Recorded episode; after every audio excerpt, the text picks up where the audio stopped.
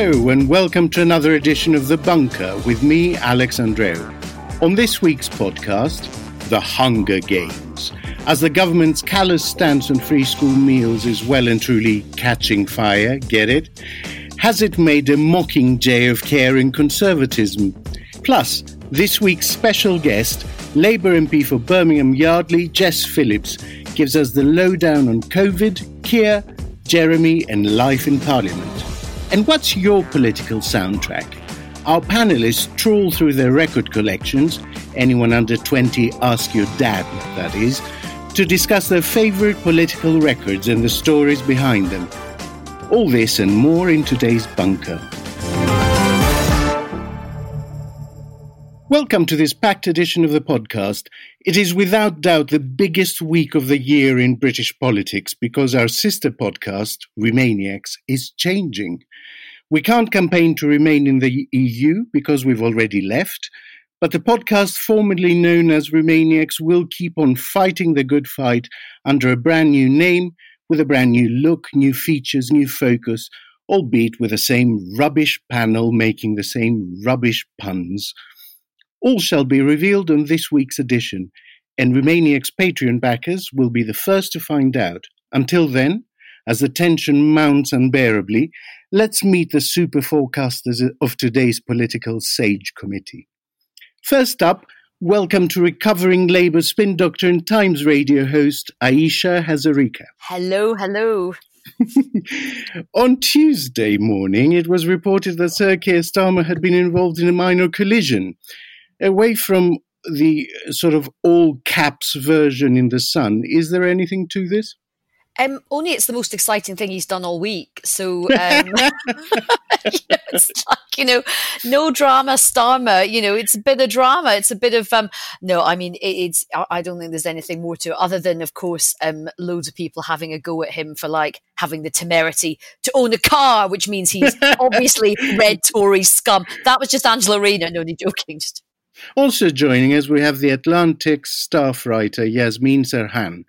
Yasmeen, Amy Coney Barrett's appointment to the Supreme Court was confirmed on Tuesday. Is packing the courts at every level with right-wing activist Trump's real legacy? And what can a potential incoming Biden administration do about it?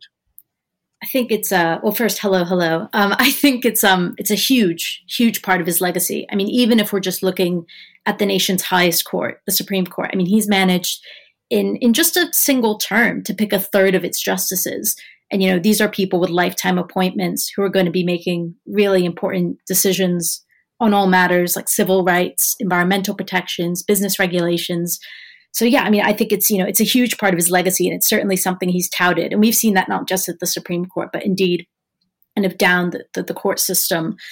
As for what Biden can do about it, I mean, I suppose if he were to win, obviously, when the time comes, he could also appoint justices. But, you know, something that a lot of folks, I think, have been talking about in the U.S. is effectively Democrats doing their own form of court packing, specifically by increasing the number of justices in the Supreme Court. Now, it should be said here, this is not totally my wheelhouse. I'm not a constitutional law expert, but what I do know from reading my colleagues at The Atlantic is that, you know, the Supreme Court, the Constitution doesn't prescribe a set number for the justices in the court, though it has been fixed at 9 justices since around the 19th century. And that, you know, court packing of that kind, i.e. increasing the number of justices in the courts, I think until relatively recently was a pretty fringe idea. But it's something that some advocates have been talking about, basically as a way to restore the institutional legitimacy of the court. Now, Biden and Harris haven't committed to this at all. And I think the last I've heard of it is that Biden is saying that he would convene a commission to study possible reforms of the court system writ large. But yeah, I mean, you know, it goes without saying that, you know, these are massive appointments and they're going to have an impact long after Trump leaves office, whether that's next week or in 4 years. Some of the national polls narrowed slightly in favor of Trump. Other polls in key marginals are moving in the opposite direction for Biden. With less than a week to go to the election, put your reputation on the line and give us one name. Who will be the next president of the United States? An American. No, to be honest, I I think, you know, I've said this before and I'll say it again. I mean, 2016 threw me for a loop. I'm not making predictions because I remember the exact words my mom said to me after the last time, which was, "I thought you knew what you were talking about." So I'm very humble now in the face of politics and my mother. What I will say, though, what I am expecting, and this is something I will, you know, base my reputation on, is that we are going to see massive turnout. Historic turnout, possibly in like a century. To date, the last numbers I was looking at, more than 60 million Americans have already cast their ballots. Yeah, 65, I think, at the last count, which is extraordinary.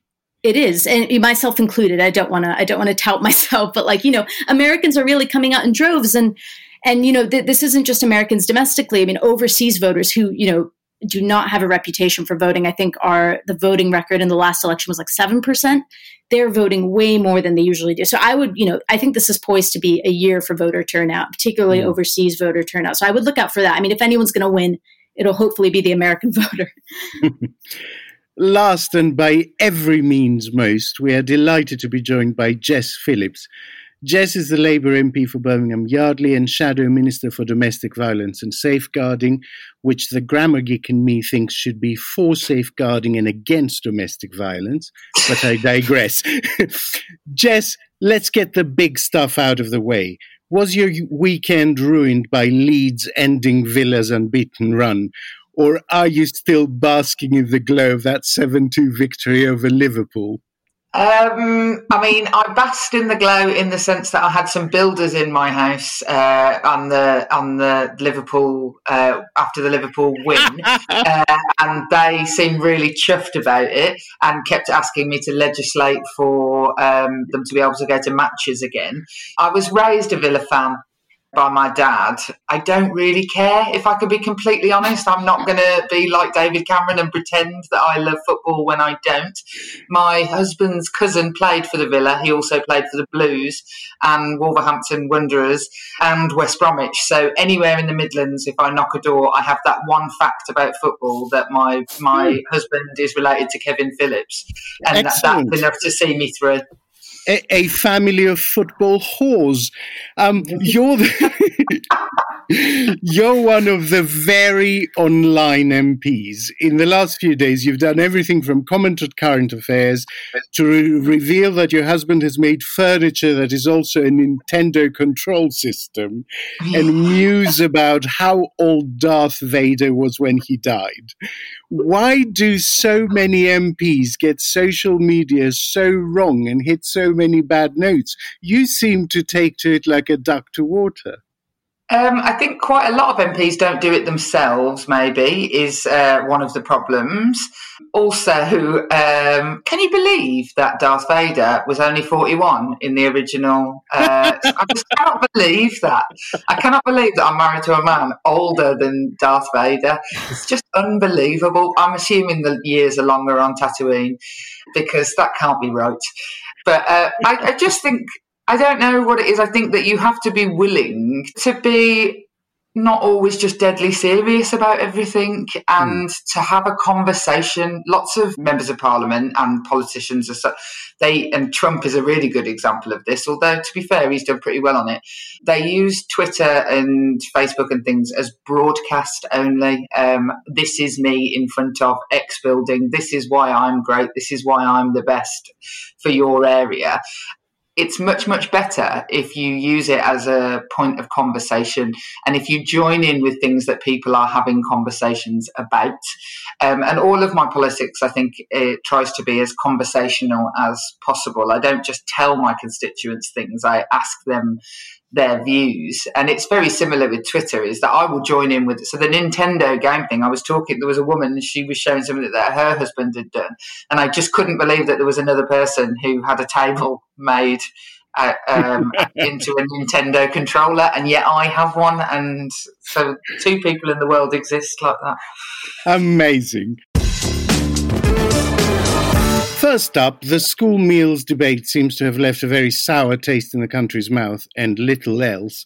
Last week, despite a small revolt, Conservative MPs squashed a Labour motion to extend free school meals over half-term and Christmas to Easter 2021. This was a red card to Marcus Rashford's campaign against child hunger and the food voucher schemes already introduced in Scotland, Wales and Northern Ireland.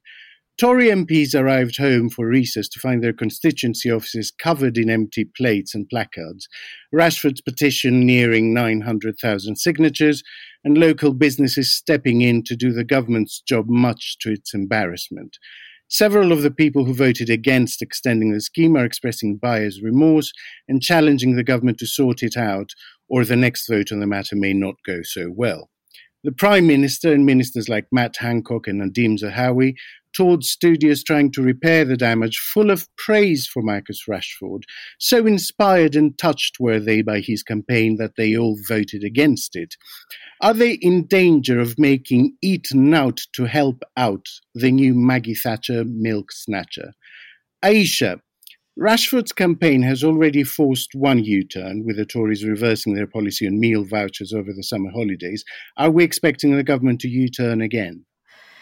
Yes, I think they probably will. And even just as we are recording this, there are sort of rumours flying around Westminster that they're desperately trying to cobble something together because, you know, this is a huge problem for them. I spoke to a number of Conservative MPs over the weekend, actually interviewed one on my radio show, Stephen Crabb, and he said that definitely, if Labour pushes this to a vote the next time, more Conservative MPs would vote against the government. Because for many of these, particularly red wall Tories, these new Conservatives, their majorities are quite slim. And given that the Prime Minister's original message was unite the country and level up, this is the absolute opposite. And that thing about Margaret Thatcher, you know, milk snatcher, that is looming large in people's minds, although she'd probably be quite proud. I think the lady would not be for spinning in her grave right now with this. So I think there'll have to be some kind of change, because even people who are pretty loyal to the government are behind the scenes saying this is just a fiasco. This is an absolute disaster. We have managed to unite literally the entire country against us on this. I mean, what baffles me is that this was such an incredibly cheap, easy win for the government if they had moved quickly, and they're now in a position where even if they move, they will get very little credit for it because it will look like they were forced to. Why are they so bad at stakeholder management? I think it's more than just being bad at stakeholder management. I think on this issue, there is an issue of ideology, and that does, I think, rest at the feet of the Chancellor, Rishi Sunak. I mean, Rishi Sunak is very popular in the country because he has been given a load of money out. However, true blue Conservatives who believe in fiscal conservatism are really unhappy with the direction of travel from the Conservative Party. Their argument is this is all the thin end of the wedge, and if you start giving out for school meals now, then the next thing will come along and you'll have to say yes to it. And remember that the ideology of the Conservative Party is to shrink the states, not to expand the states, to shrink some other states. Hungry peasant will want to eat. Yes, well, exactly. Well, you know, you'll say next it'll be care in the community, then it'll be looking after older people. Where will it end? A really nice society. Where will it end? Where will it end? But, you know, you have to think, again, we have the same kind of political outlook. So to us, this is just so ridiculous. But for lots of Conservatives, they are so obsessed about the state. You know, they want to shrink the state. They want to shrink small children as well. I know Boris Johnson wants us all to lose weight, but like targeting 9-year-olds does seem a bit harsh, to be honest. And today, Nadhim Zahawi was out going, to be honest, what the kids are saying to us is they really like the activity clubs. It's like, yeah, foraging for food is so much fun. It's such fun. Jess, when MPs like Ben Bradley tweet that food vouchers go to crack dens and brothels, or Marcus Fish says he doesn't think that the government should be responsible for every child, do they realise the danger of rebuilding the nasty party brand? Do they care? Does it matter? They don't just not care, they're doing it on purpose. It is entirely designed when they say things like, you know, school vouchers end up in crack dens or in brothels, or say that people are trading, you know, sandwiches for heroin. I mean, it's just absolute nonsense, but they're doing it on purpose. They know it's nonsense. I asked both two different MPs who cited that these were being sold for drugs. I asked them for their evidence, and none of them have been forthcoming. They don't. It's not based in any reality. They're doing it because they want to win the argument. And the only way they know how to win the argument is not with unity or with purpose or even, you know, sometimes starting on the back foot in an argument, you can still win it. They want to win the argument by divide and conquer. It's the only thing they know how to do. They know how to point at somebody else and say, look at those wrong ones. They're not like the people, they're not like you, the ordinary people in the country. And the reality is that the ordinary people in the country, lots of them rely on free school meals. They don't want them to think of themselves as the people who are the government are attacking. So they have to create an other.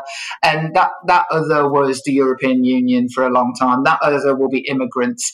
And this other had to be, you know, somebody who couldn't kick back. And so they went for people who suffer from substance misuse, massively turning back the clock on all that stuff for the last however many years of Tory rule. They have tried to make out like they care about mental health and let's talk about it. Let's, you know, we understand there's a mental health crisis. Let's not have stigma.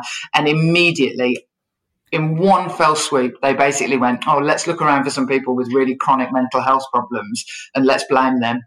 I mean, I was struck by how much of a leap to old Tory school obsessions this was, the weirdest example of which was Brendan Clark Smith saying he's against nationalising children. What did you make of that? I thought it was absolutely hilarious. The idea that feeding children nationalises them is quite something. That's, you know, like saying, you know, I've been to, for example, on a parliamentary delegation to China where I was fed dinner. So I assume that I'm now owned by China. This is to be honest, Jess, we have had our suspicions for quite some time about you, me, and the Politburo. Yeah, but yeah, it's ridiculous. Like as if there aren't other universal services for children. There are. I mean, school, for example. I mean, school is nationalising children.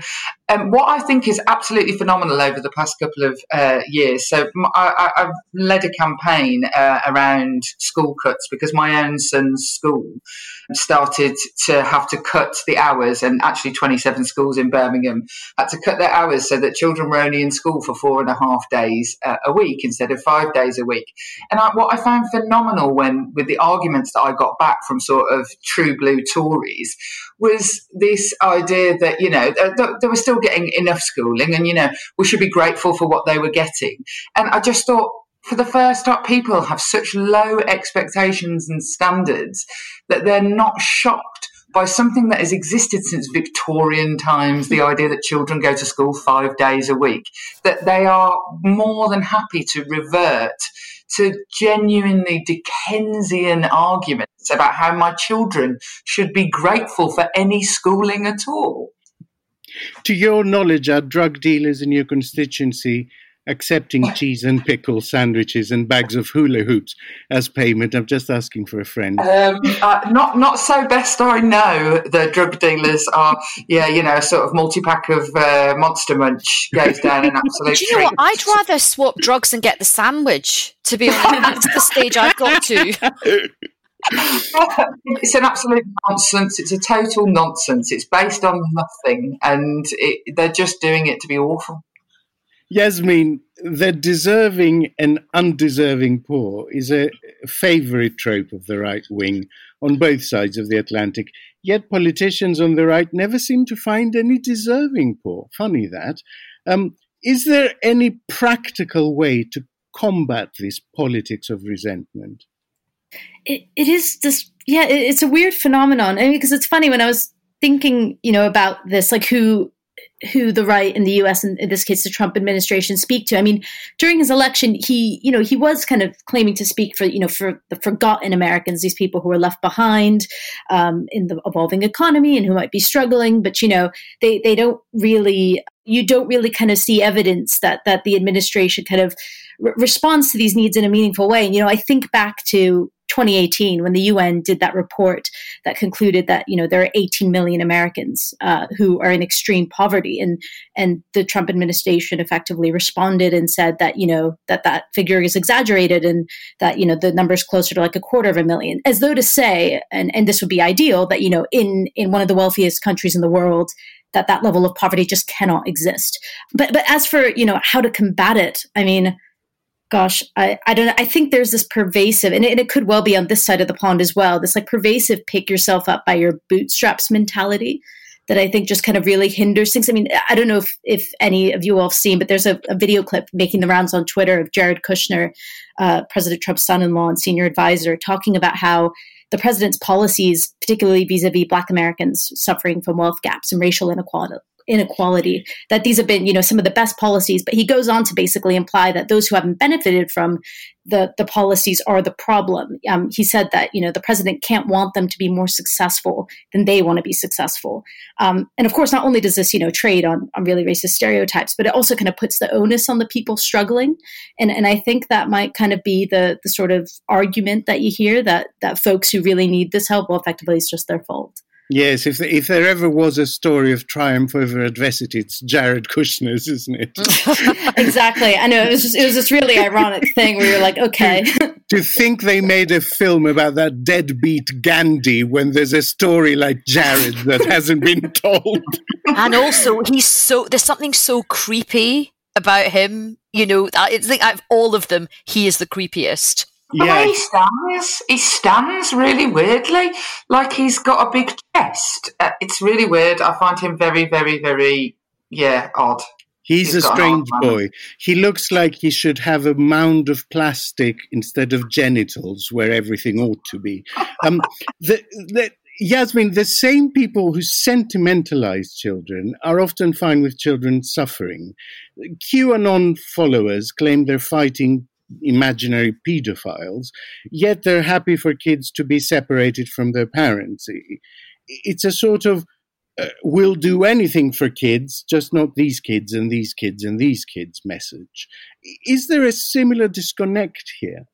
I mean, you know, I think I suppose it comes down to who they empathize with ultimately. I mean, for those who ascribe to the QAnon conspiracy, which for those who have had the privilege of not hearing about it, is basically believing in this kind of international cabal that traffics children and I think kind of in like Monsters Inc.-esque sort of feeds on their blood. I never really understood it, but it sounded very like feeding on the laughter and happiness of children, which sounds very Pixar to me. But anyway, you know, the hashtag Save Our Children became something of a rallying cry in QAnon circles, not because I don't think that, you know, every QAnon supporter knows someone who has been affected by child trafficking, but rather because it's an issue that they fundamentally believe affects them or indeed could affect them. And I think that's the difference. I mean, you don't see that same outrage when it comes to things like 545 children being separated from their parents and the government not being capable of reuniting them again, which leads me to think that, you know, perhaps those who support the president's policies on this issue just don't see it as something that affects them. Whereas, you know, this kind of broader idea of Save Our Children, you know, you can impart that sort of theoretical ideal anywhere where, you know, it suits you. Jess, beyond Rashford, what are local councils and businesses currently doing to fill the gap left by central government? Have you seen examples in your constituency? Yeah, well, I've been out all morning, in fact, helping with sort of gathering and delivering of food, which I have to say when I stood for election in 2015, I genuinely didn't expect hunger to be one of the most important parts of my job, and yet here we are. Birmingham City Council, like lots and lots of Labour and some Conservative councils across the country, sort of decided that they would do step up where the government had failed, and so Birmingham City Council have put in place voucher schemes over the holiday. But businesses, I mean, there's a brilliant sort of street food market that exists in the centre of Birmingham, which obviously can't be going on at the moment. All of the different vendors that were there, they have all got together to feed the children in a part of Birmingham called Birmingham Northfield, which it's actually not called Birmingham Northfield. That's the name of the constituency. No one in Birmingham Northfield has ever once referred to it as Birmingham Northfield in the history of ever. It's just called Northfield. Northfield has the highest rate, I think, in the country, certainly in England and certainly in the city, of children with free school meals. But it has a Conservative MP who voted against the Labour motion to feed the children over the holiday period. And so Digbeth Dining Club and all of these different vendors have got together, and yesterday they made 300, they fed 300 people 900 meals. And these are small, sort of, you know, running out of a van size businesses that all got together with the local Labour councillors in Northfield and lots of volunteers to help deliver food in that area.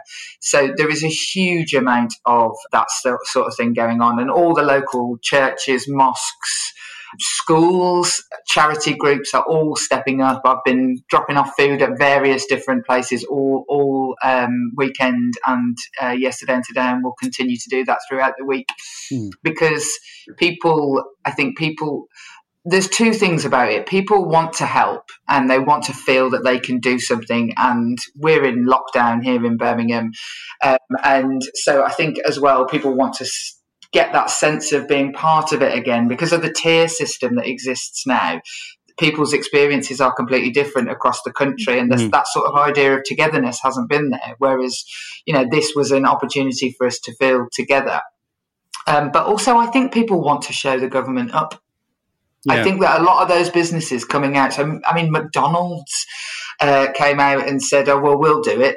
And all these lots of big and small businesses, they wanted to say on Friday, Thursday last week, they didn't just want to say, we think this needs to be done. They wanted to say, we're better than this. You know, we're better than this. Yeah. And that is as much, you know, some of it will be PR, but I also think that there is this real sense that people don't want people to know that that doesn't represent their views. When I was researching today's guest, Jess Phillips, it seemed unfathomable. She was first elected to the Commons in 2015. She has built such a reputation as one of the most outspoken figures of the parliamentary estate that it feels as if she has been a fixture of our politics for a lot longer. She's currently the Shadow Minister for Domestic Violence and Safeguarding and has also written 2 books in her spare time from slaying Twitter trolls. Jess, COVID has changed everything. How did the virus and the resulting lockdown affect your work as an MP? Oh, it's been massive, massively different in a really, really bad way, I have to say. In the beginning, gosh, I feel like I'm reading from the Bible. In the beginning, it felt really sort of positive and very, very, very busy. Like caseloads went up massively and people didn't know where to turn. And there was a huge amount of sort of resilience in the system. But now, sort of 6-7 months on from that, it feels as if my job in both Westminster and in Birmingham is being neutered quite severely, I would say, by the coronavirus crisis. I can't knock on people's doors. I can't open my office, which is normally open like an advice centre to the public at all times. So I'm not getting the same sense of what people's lives are like. Now, I live in my constituency, so, you know, I get it as much as any other citizen, going on the school run, being in the shops and things. But I can feel a growing disconnect between me and my constituency. You're not hearing the stories, basically. I'm not. Your area is in tier 2 at the moment, isn't it? It is. So we're not allowed to go around to each other's house. We haven't been allowed to go around to each other's houses for a long time. Yeah. We're not allowed to meet in pubs and things. So, but also it means my office is not open. Now my office, Yardley, at the height of the the first phase of the pandemic had the second worst death rate in the country. Lots of my staff live in the community and stuff, and so I have to constantly have this debate about whether actually we need to open the office and have people in again because the need is so great versus maintaining the safety of the population that I serve and the staff who work for me, and it is really, really difficult. I am at the point now where it's sort of like going cold turkey from the bit of your job that you absolutely loved. And now I'm starting to have terrible withdrawal symptoms from it, because I feel that I'm becoming a less good politician by not being as well connected with the people who essentially employ me. And that is, I'm finding that quite difficult. And in Westminster, the level of neutering that the virus has done means that it's very stilted. The debate, although this week was considerably more robust, I would say, there is an element that the government control absolutely everything and Parliament has very little role, and lots of Conservatives have complained about that as well. So we're just sort of, these decrees come down, and what we saw with Boris Johnson sort of squaring up to the people of Manchester. Yeah. That certainly makes it feel like we are being run ragged by an executive, and there is very little parliamentary opportunity to cut through to that. It feels so fragmented, doesn't it? It does, and that's why I think people like Marcus Rashford, you know, the idea that he had a platform beyond that normal level of scrutiny to use to make them do something, that's going to be really deeply important until Parliament is back as it should be. Yeah. So, you know, the showdown with Manchester, and just in the last couple of days, 50 Tory MPs have written to the government implying their current policy looks a lot like the opposite of levelling up. Are the Conservatives now beginning to experience the same phenomenon of trying to hold together two really different voting blocks that Labour have been grappling with for decades? Yes, I think that they are.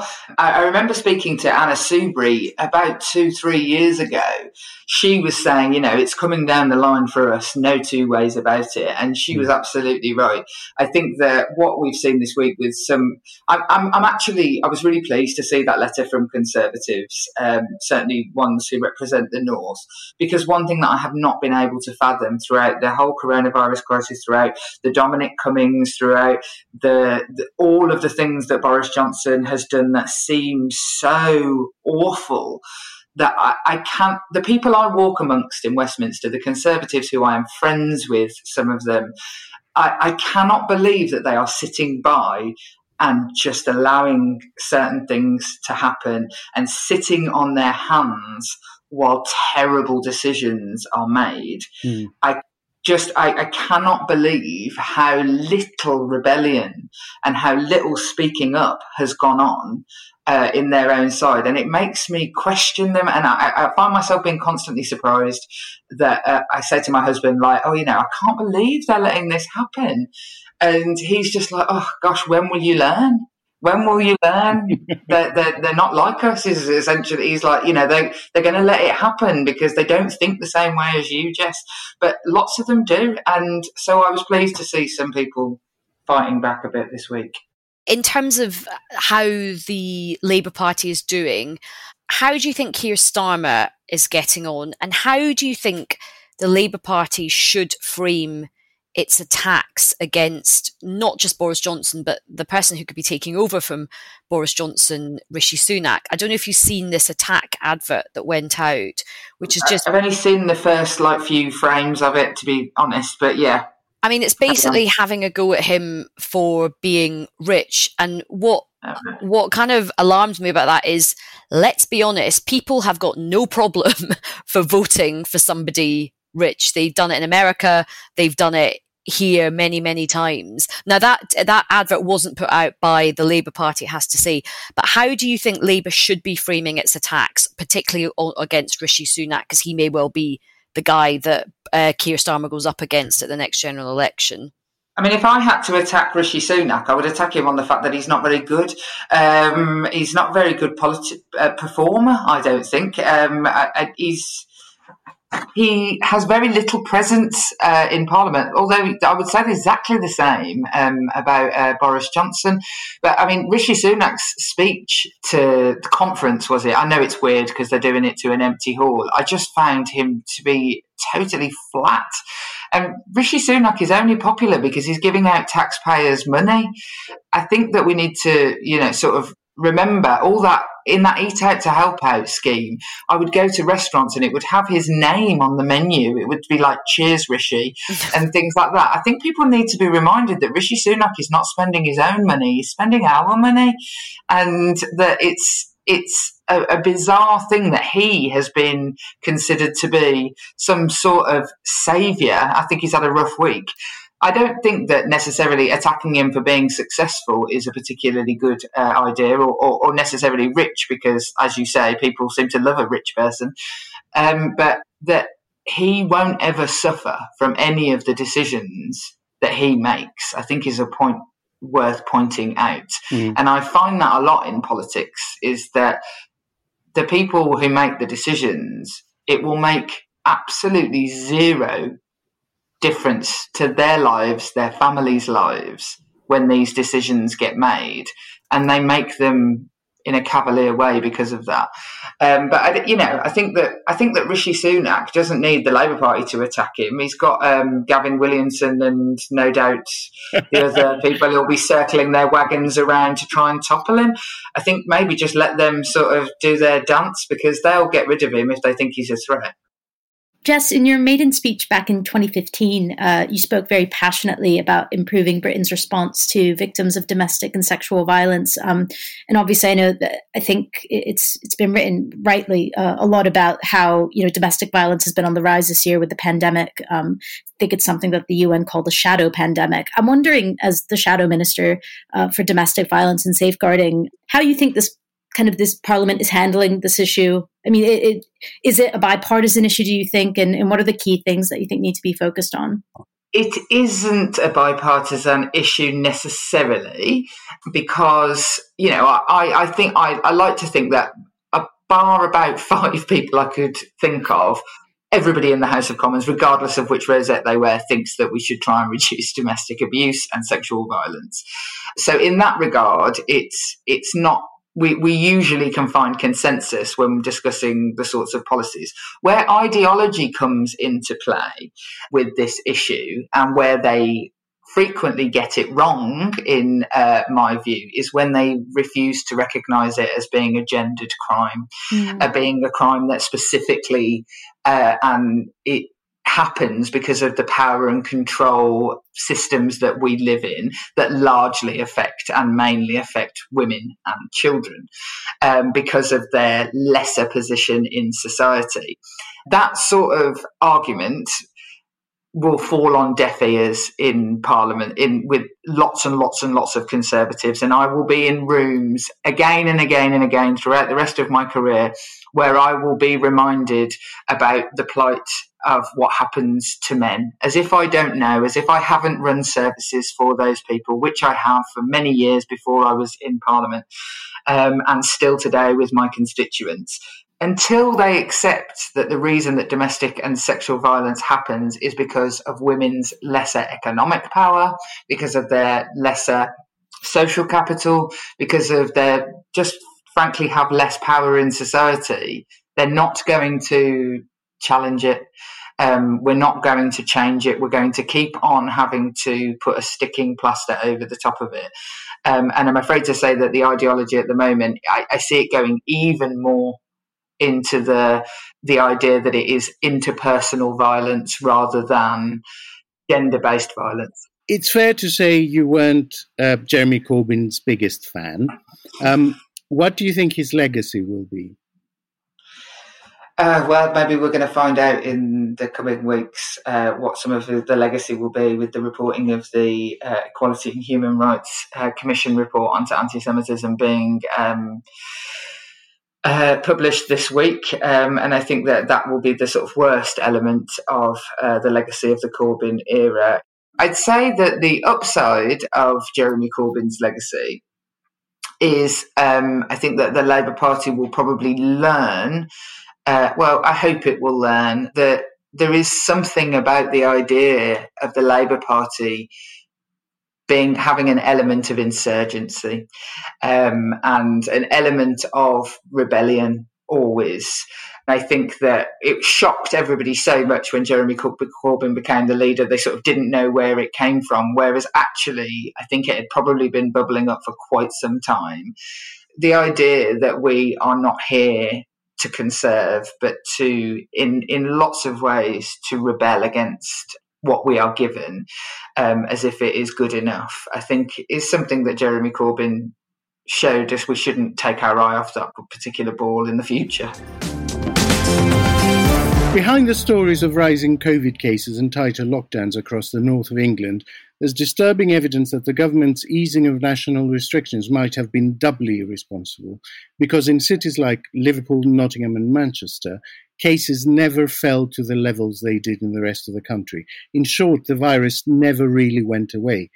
Liam Thorpe is the political editor of the Liverpool Echo. He talked to Andrew Harrison about the perfect storm that left Liverpool vulnerable to a devastating second wave of COVID, and who's responsible. Liam, you've written a huge investigation for The Echo on the circumstances that have turned Liverpool into a second-wave hotspot.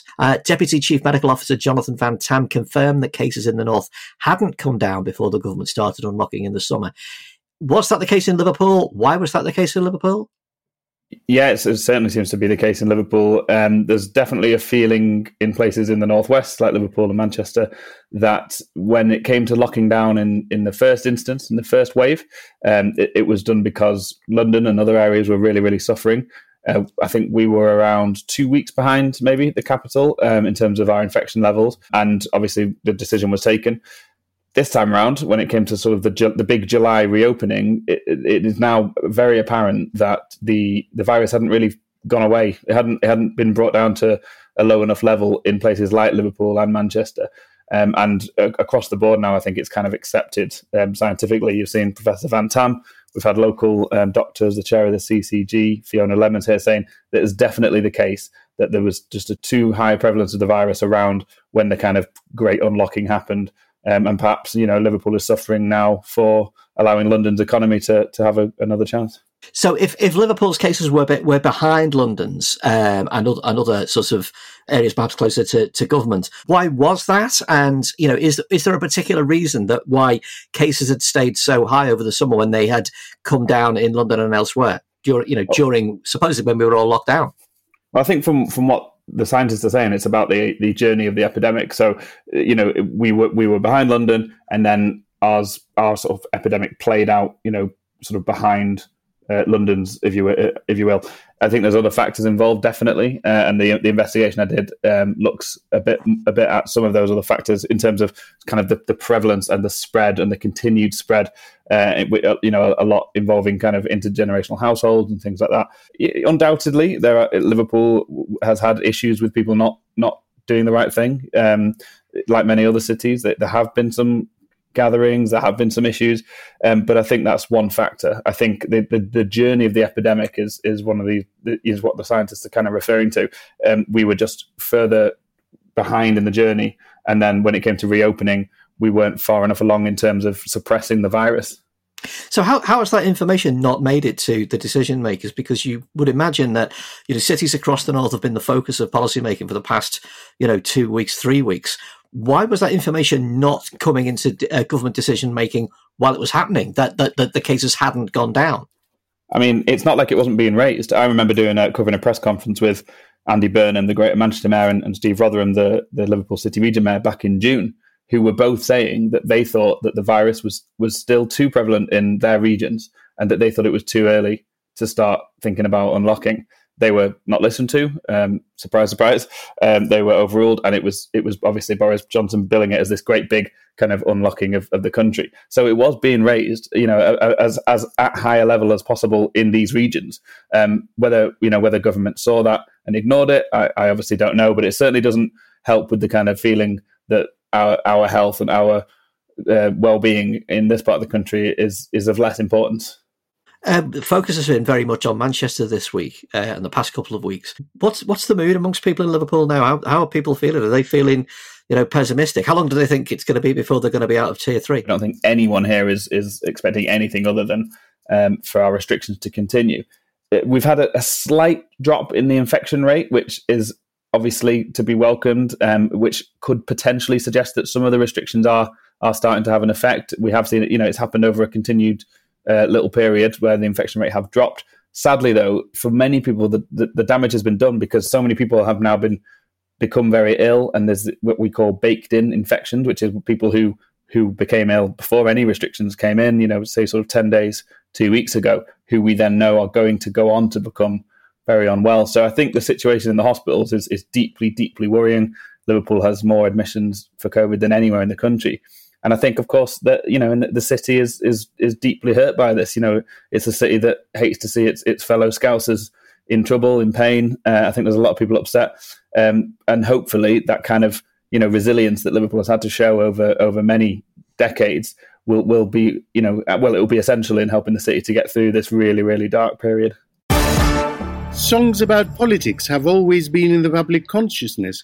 To paraphrase Tom Waits, we like beautiful melodies telling us terrible things. We thought we should find out what our panel's favourite political records are and what special meaning they hold for them. We're going to make a short playlist from them too. Yasmeen, what's your political soundtrack of choice? I chose Mississippi Goddamn by Nina Simone, which is like one of the most, I think I can rightly say famous songs from the civil rights era. Mm. And yeah, I learned about it at school, where all good things are learned. I was a sophomore at the University of Southern California, and my professor, Shauna Redmond, who I believe now teaches at the school across town, which we will not name. Anyone from California will know what I'm talking about. She'd written a book called Anthem, which explored the role of song in social protest movements across the African diaspora. And so, you know, when I thought political song, I thought of this song initially, but what it really is a protest song, and a really powerful one at that. It has kind of really like kind of sort of show tuney vaudeville vibes, but the subject matter is actually quite dark and was written allegedly, legend has it, in an hour in response to both the 1963 assassination of the civil rights leader Medgar Evers in Mississippi, but also the murder of 4 African-American girls by white supremacists in a church bombing in Birmingham. So yeah, if you listen to it, you'll see, you know, the kind of the classic lines are Alabama's got me so upset, Tennessee's made me lose my rest, but everybody knows about Mississippi, goddamn. You know, these are like injustices so familiar at the time that they hardly needed to be stated. So yeah, it's a great song. I highly recommend it. Jess, I understand you're a 90s hip-hop fiend. How did you get into that? Well, I was a teenager in the 1990s, and like all, you know, sort of urban kids, felt that, you know, the hip-hop of the East Coast of America really truly represented our experiences. But yeah, I was a big hip-hop fan. I still am.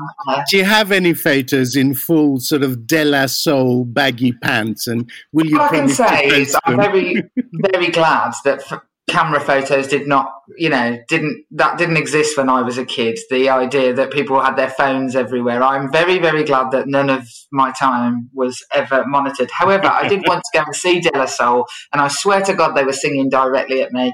I still feel this to this day, that I was the main focus in the audience for them. So I'm going to take that to my grave. So what's your political record of choice? So I mean, I would have. I was also thinking of having a Nina Simone song, but I won't now. That which is the song I Wish I Knew How to Be Free, which I absolutely love and represents so much stuff about how I felt working in women's refuges. But I would pick, and for the reason I would pick this is because there's a video that was made during the abortion referendum in Ireland that was encouraging women to go home to vote. In fact, encouraging everyone to go home to vote on behalf of the women of Ireland. And if I watch this video within the first few seconds, I will cry. And the song on it, and it, I grew up with my father is Irish, and I grew up with the sort of Irish folk protest songs being played to me throughout my childhood. And it is the song Bread and Roses is on this video, and the Irish woman singing on the video, I don't know what it is about Irish people singing, but it will just hit your soul immediately, the idea of the struggle and the sort of melancholy. But the message in the song Bread and Roses is that you can't have a revolution if you don't have the women involved in the revolution, that actually the rising of the women is the rising of us all. Who's the artist? So the one I listen to on Spotify is, I don't know if, I think they actually just had a woman to sing it on this particular video that they had got, but the one I listen to is by a woman called Judy Collins. Great. Ayesha, what hits your soul directly? Well, it's actually interesting that Jess mentioned about the power of the Irish when it comes to a protest song, because I think Zombie by the Cranberries is like an incredibly powerful song. I mean, that's about the IRA bombing, but she just has the most haunting voice. But the political song, I mean, I am very much like Jess, very much 90s kind of thing, although I'm more kind of indie than probably sort of hip hop. But for me, it was like the cheesiest song there is, but it's always a floor filler and you know all the words to it, and it's got to be Common People by Pulp, because I think that is just so enduring. And I think what's so clever about that song is that the politics are absolutely bang on. There's a lot of the thing about sort of, oh yes, we're going to kind of come and save you, the working class, and we want to try and pretend to be you because we think you're cool.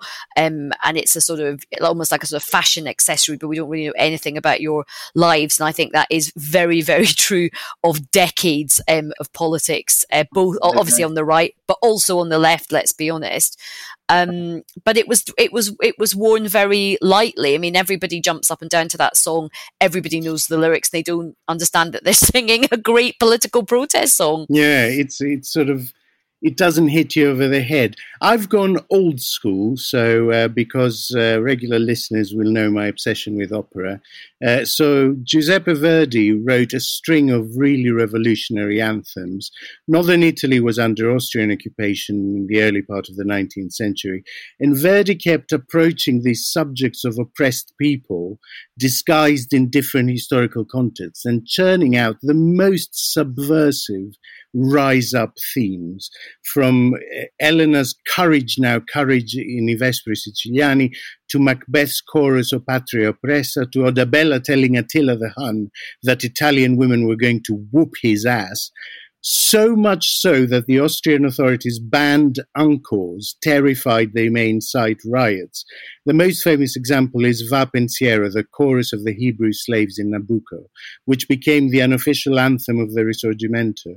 And the swelling line behind O mia patria si bella e perduta, O my country, so lovely and so lost, is profoundly comforting to me, because it reminds me that people occasionally lose their way, but that the process of progress is ultimately irresistible.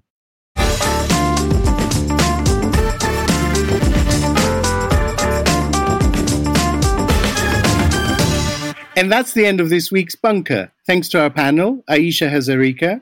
Thank you very much for having me. Yasmeen Serhan. Thank you. And our lovely guest, Jess Phillips. Totally my pleasure. Thanks for having me. We'll be back tomorrow with another Bunker Daily and a full-length show this time next week. Don't forget you can back us on the crowdfunding platform Patreon. Just see our Twitter or Facebook or search Patreon Bunker Podcast. If you sponsor us, you'll get goodies, early access to the dailies, and a shout-out on the show, and it will sound something like this.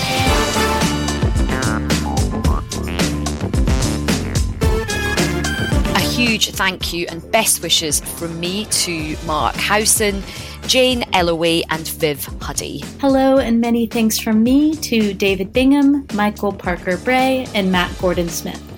And goodbye and thanks from me to J.L. Robertson, Mike P and Alice Gordon. We'll see you all next time. The Bunker was presented by Alex Andreu with Yasmeen Serhan and Ayesha Hazarika. The assistant producers were Jacob Archbold and Yelena Sofronievich, and audio production was by me, Alex Reese. Theme tune by Kenny Dickinson. The Bunker is a Podmasters production.